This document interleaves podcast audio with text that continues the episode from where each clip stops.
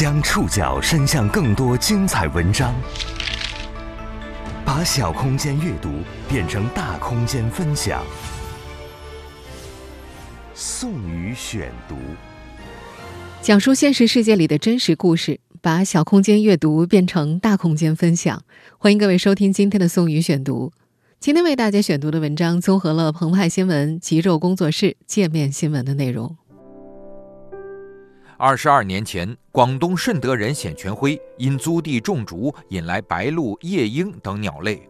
二十二年里，三十多个品种的鹭鸟在一片一百七十多亩的土地上安家，这里成了远近闻名的小鸟天堂，而冼全辉也成为大家口中的鸟叔、顺德好人。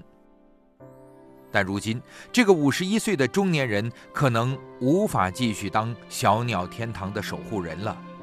社会在发展，土地租赁费也在上涨，冼全辉无力承担。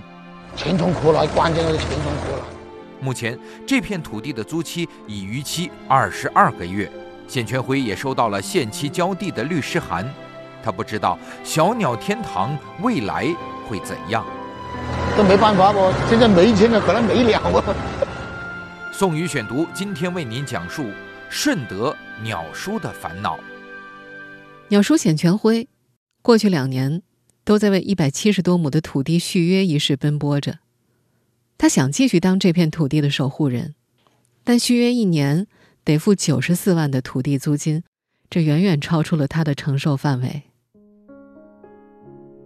今年五十一岁的冼全辉是广东佛山市顺德人，因为租地种竹引来白鹭、夜莺等鸟类，竹林渐渐成为顺德版的鸟的天堂。得名鹿园。二十二年来，冼全辉也从一个普通村民蜕变为环保卫士，有着“顺德鸟叔”的美誉。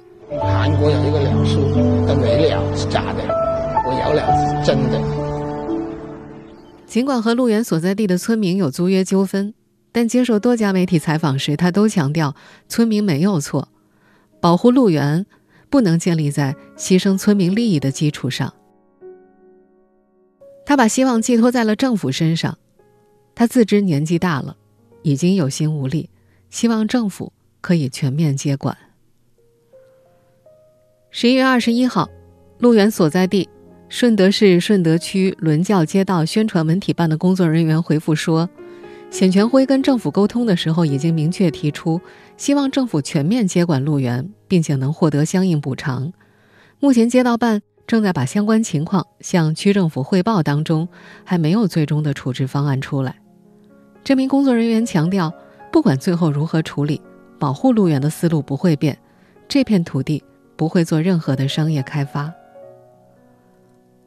冼全辉的土地租期已经逾期二十二个月了，留给他的时间不多了。今年十月，他收到了律师函。要求他在十一月三十号前将土地交给基州村股份合作经济社。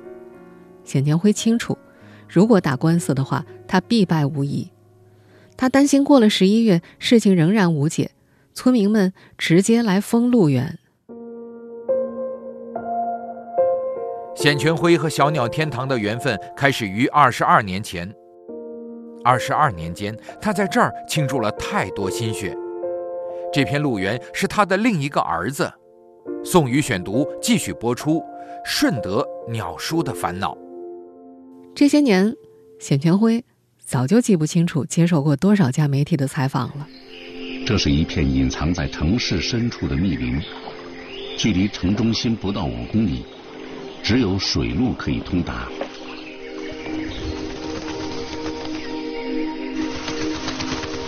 鹿鸟是这里的主人。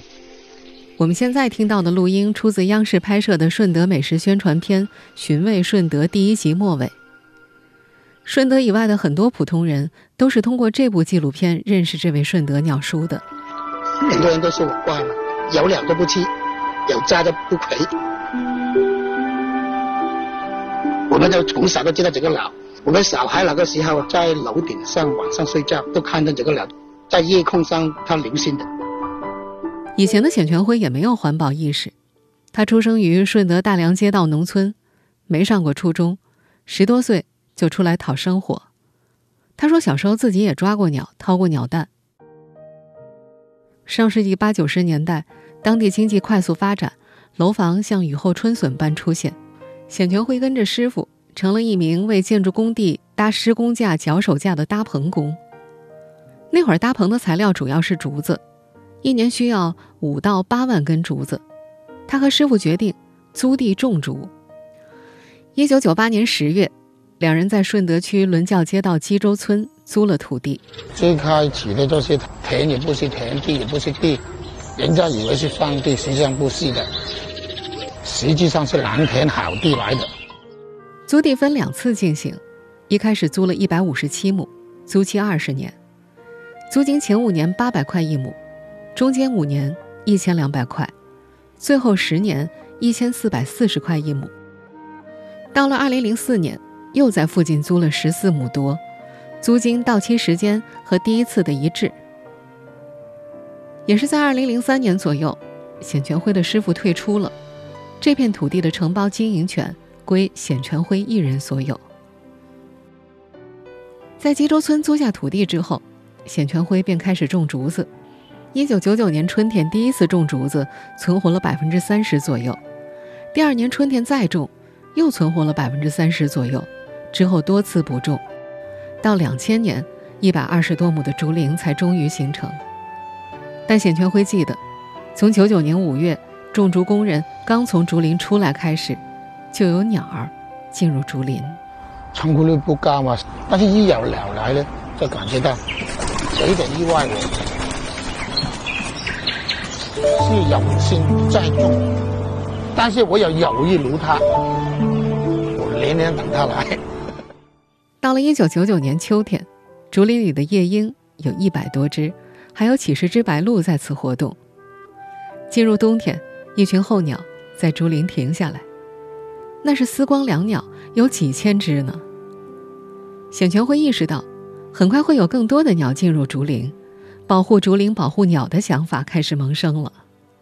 也是从那个时候开始，他逐渐减少砍竹，将原本一年四五万根的取竹量压缩到一万根左右，并听取相关专家的建议，砍竹采用间伐模式。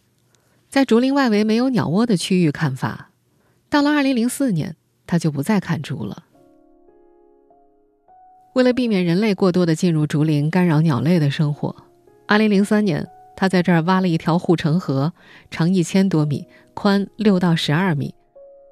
这条护城河环绕着一百二十多亩、十二个标准足球场大小的竹林，大大减轻了他的守护压力。为了给鸟儿储备些食物。显全辉还在周边承包了几个小鱼塘，共计大约三十亩，主要养些小鱼，每年都要投放几次鱼苗。大量鸟类在竹林里生活，也吸引了不少打鸟捕鸟的人。显全辉对他们进行劝说，要求他们离开，但这种劝说常常是无效的。广东人讲究吃野味，天上飞的比地上走的更值钱。为了防止有人趁着天黑打鸟。显全辉只能够彻夜看守园子。九九年有鸟来，我保护成群。呃，初冬就有人来打了，但是人家又在外面蹦蹦的响枪，一个晚上多两个时候二十二枪。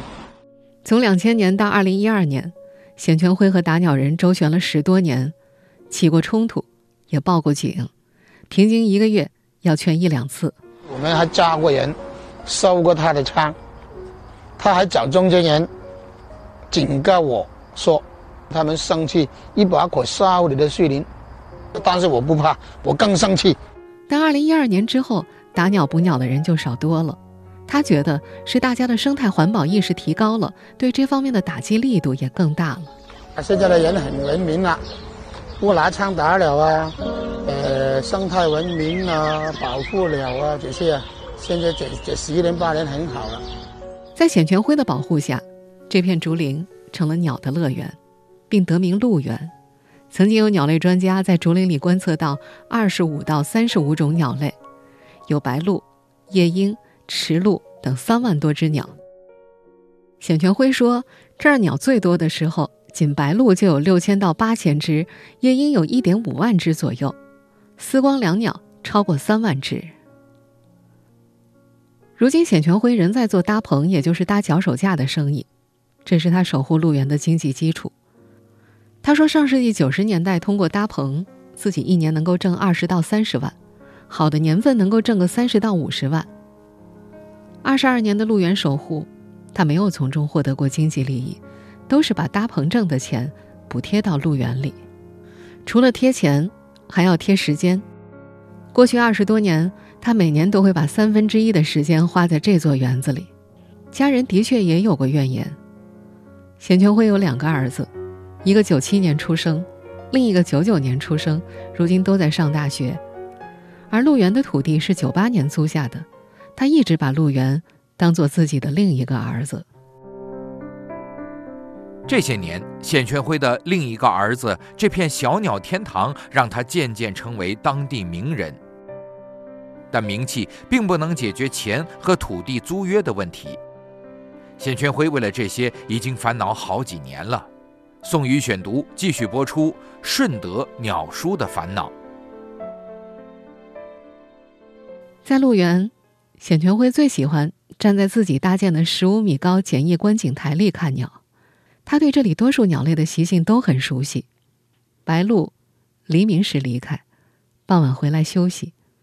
春天，是它们孵化下一代的时候，不少白鹭会留下来守窝，而夜莺的作息时间和白鹭刚好相反，清晨回，天黑走。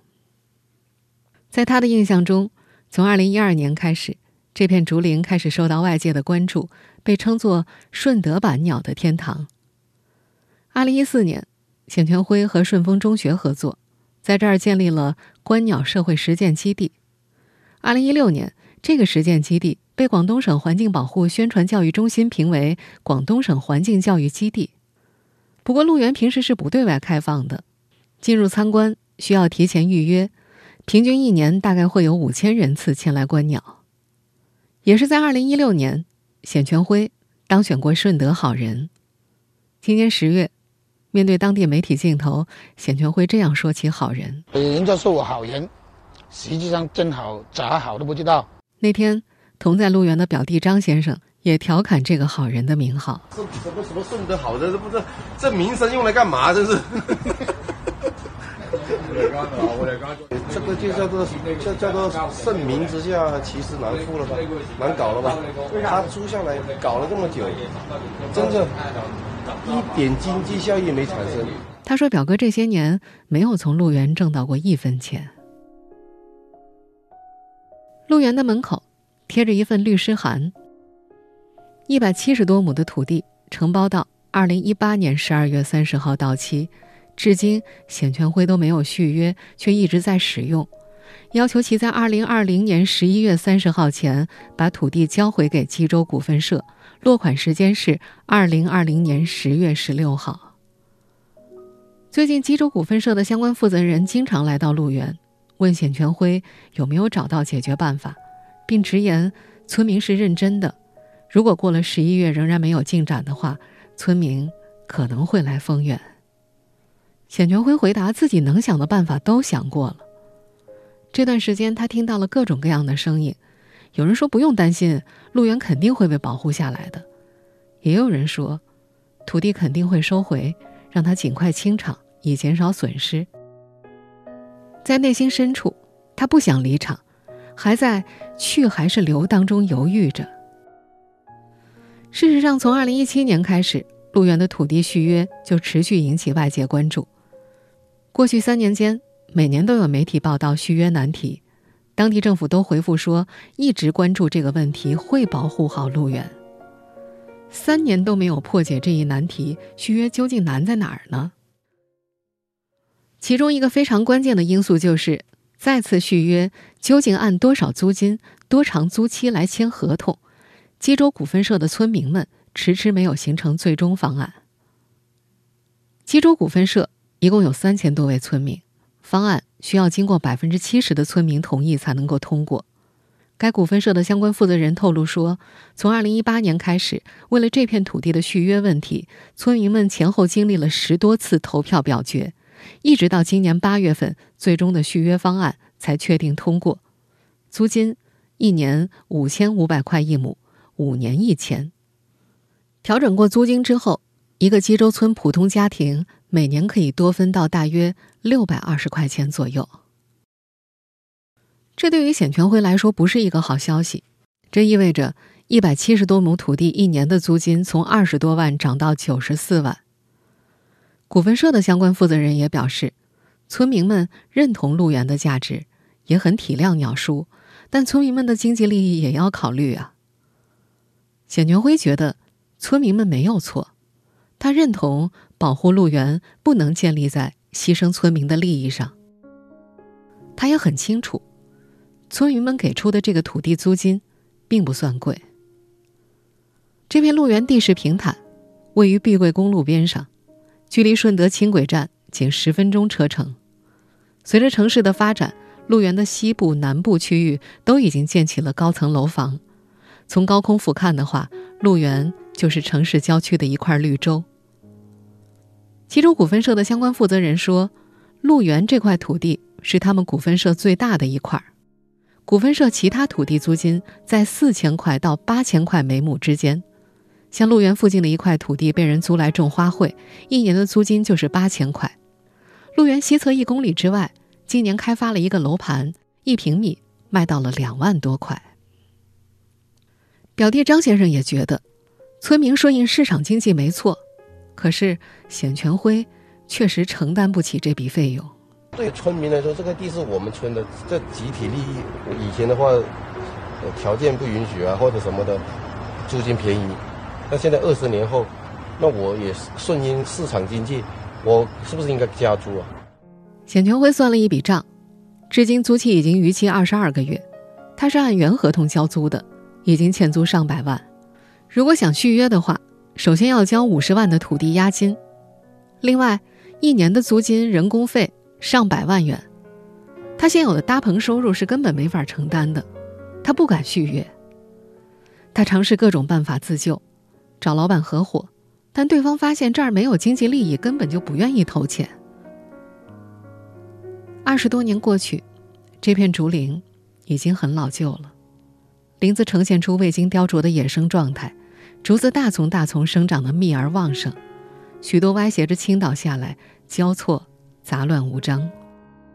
十多年前挖的两米深护城河，也在岁月的侵蚀下渐渐淤积了，有些地方已经变得很浅。就是生态环境脆弱喽，呃，树林太老。淤塞的河道，变差的水质。前年十二月，一群在这儿居住了多年的白鹭大鸟迁到了两公里外的一片树林里，全部飞走了。这让显全辉有些灰心。他甚至有些迷信的想，是不是自己年纪大了，经济不好，鸟都不相信自己了。在我心目中呢，迷信的他呢就说没合同，年纪大，经济不好，鸟都不相信我。结果鸟园同我继续无证。但他还是放心不下那群鸟，他追到了那片树林里，在附近包下了一块鱼塘，往鱼塘里投了鱼苗。还在附近养了两只狗，提防有人去搞鸟。又找到自己的表哥，雇他去守着。他要给表哥算工资，表哥告诉他：“等你有了钱再讲。”在那块新的栖息地，鹭鸟也面临着新的危机。原本根根挺立的水松，在鹭鸟到来之后不到一年就开始枯萎凋谢，树干上盘满了粉色的螺贝，仿佛被吸干了血一样。令浅全辉忧心的是，水松生长的这片水域原本很清澈的，鹭鸟来到，短短一年间就铺满了水藻，变成了一片稠密的、令人窒息的绿色。他猜测，鹭鸟排出的大量粪便造成了水体富营养化，危害水松的健康，反过来又威胁到鹭鸟栖息地的安全。今年，鹿园得到休养之后，又有些鸟返回了鹿园。这些都证明，仅凭个人能力或者某片孤立的小树林，想要在脆弱的城市边缘营造出一片适合鹭鸟生活的生态系统，那是很困难的。这个十一月，离吉州股份社给出的离场期限越来越近，个性乐观开朗的显全辉愈发焦虑起来。他担心村民丰源会马上成真，那是他最不愿意看到的结局之一。他把希望寄托在了政府身上，希望事情还能有转机。宋宇选读继续播出：顺德鸟叔的烦恼。冼全辉说，前不久，伦教街道办工作人员和他有过沟通，并且提出过方案。其中一个方案是，政府接手鸟儿栖息的林区，他所搭建的仓库区域仍由他负责。他拒绝了这个方案。他解释说。没有了竹林，仓库区域没有存在的意义，而且仓库搭建的很粗糙，设备老化，存在很大的安全隐患。路源不能留了，我要走了，这个仓库也要搬走。以前就靠这个厂养这个园林、树林、生态林，但是他经过多年了要破产，长久嘛，时间长嘛，他在这里已经完成任务了。就在给鹿园挖护城河的二零零三年春天，广东省建设厅下文，县级以上市县区城区不允许再用竹脚手架搭棚。那时候全国都在推进生产安全，广西、海南诸省先后出台了相似的规定。说不清政策的突变，在鹿园由最初的原材料供应基地变成毫无用途的竹林上发挥了多大的影响力。只是到了今天，显全会搭棚的材料。早就换作钢管了，这座仓库也渐渐荒废。这么多年来，他从未对路园里的仓库追加过投入。二零一八年台风山竹过境，仓库的顶棚掀了大半，留下大大一个洞。如今这个仓库已经几乎卖空了，铁丝网一吨两三千块，卖了几十万，用来支付二零一八年土地到期之后的土地占用费。因为没有扩大生产规模，也开不出有竞争力的工资，这些年显全辉的搭棚生意逐渐萎缩，年轻人纷纷自己找出路了，只有一些年纪大的工人才跟在他身边干活。显全辉说，这些年他的压力很大，要担心的事情很多，怕发生火灾，怕观鸟人士发生意外，怕园子发生安全事故，平平安安过了二十多年是运气好。他有些身心俱疲，他向政府工作人员提出，希望政府全面接管鹿园，并且能够给他相应的补偿。他还说，如果政府看得上他，可以等他空身离开之后，再聘用他来管理看护鹿园。生态梦啊，环境梦啊，我有的，但是呢，一个很难搞哦。我不是放弃，不是不是没没心，只是无力。十一月二十一号。伦教街道宣传文体办工作人员表示，此前政府已经收到了冼全辉希望政府全面接管的诉求，并且希望获得一定的经济补偿，而且补偿金额较大。目前街道办正在整理相关材料，向区政府汇报，最终的处置方案还没有出来。鹿园的土地续约长期引起外界关注，背后还潜藏着一个公众的担忧，那就是鹿园或许有可能不复存在。这片土地被用作商业开发。吉州股份社的相关人士表示，如果到期仍然没有办法的话，股份社就会收回土地，再进行公开招标。不过，这名负责人对后续的招标前景持悲观态度。毕竟，鹿园如果不做商业开发的话，能够获取的经济利益是很有限的。他还说，如果招标失败，就只能把土地重新分给村民，那么鹿园将会遭到毁灭性的破坏。不过，早在二零一三年十二月，顺德区政府发布的《顺德新城城市客厅北片区控制性详细规划》就显示，鹿园地块的规划使用性质已经确定为公园绿地。近年来，顺德区的相关部门回复媒体询问的时候，也都表示，鹿园不会做任何的商业开发，不会做房地产开发。十月二十一号，当地街道的相关人员在接受采访时也强调。当地政府保护鹿园不做商业开发的原则依然没有变。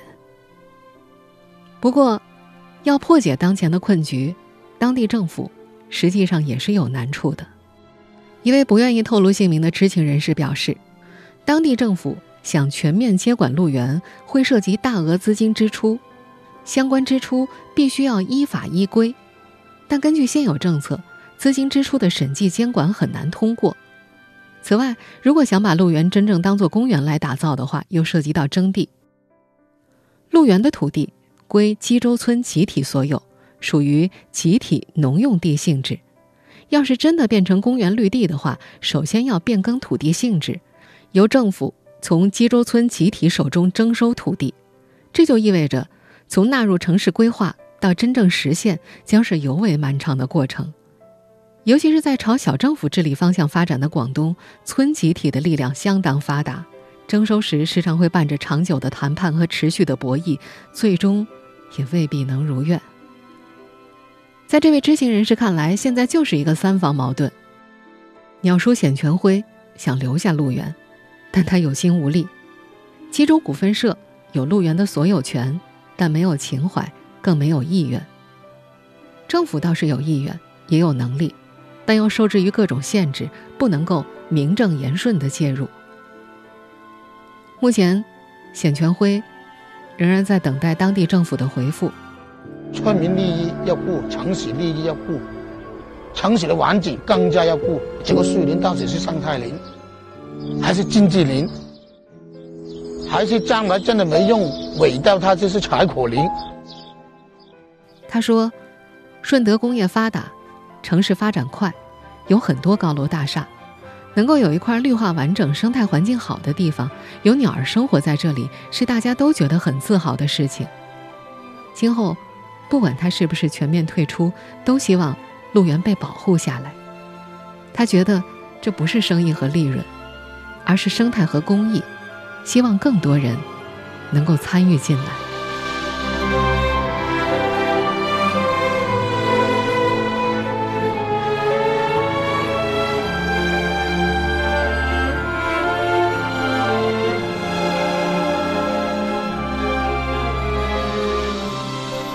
听众朋友，以上您收听的是宋宇选读《顺德鸟叔的烦恼》。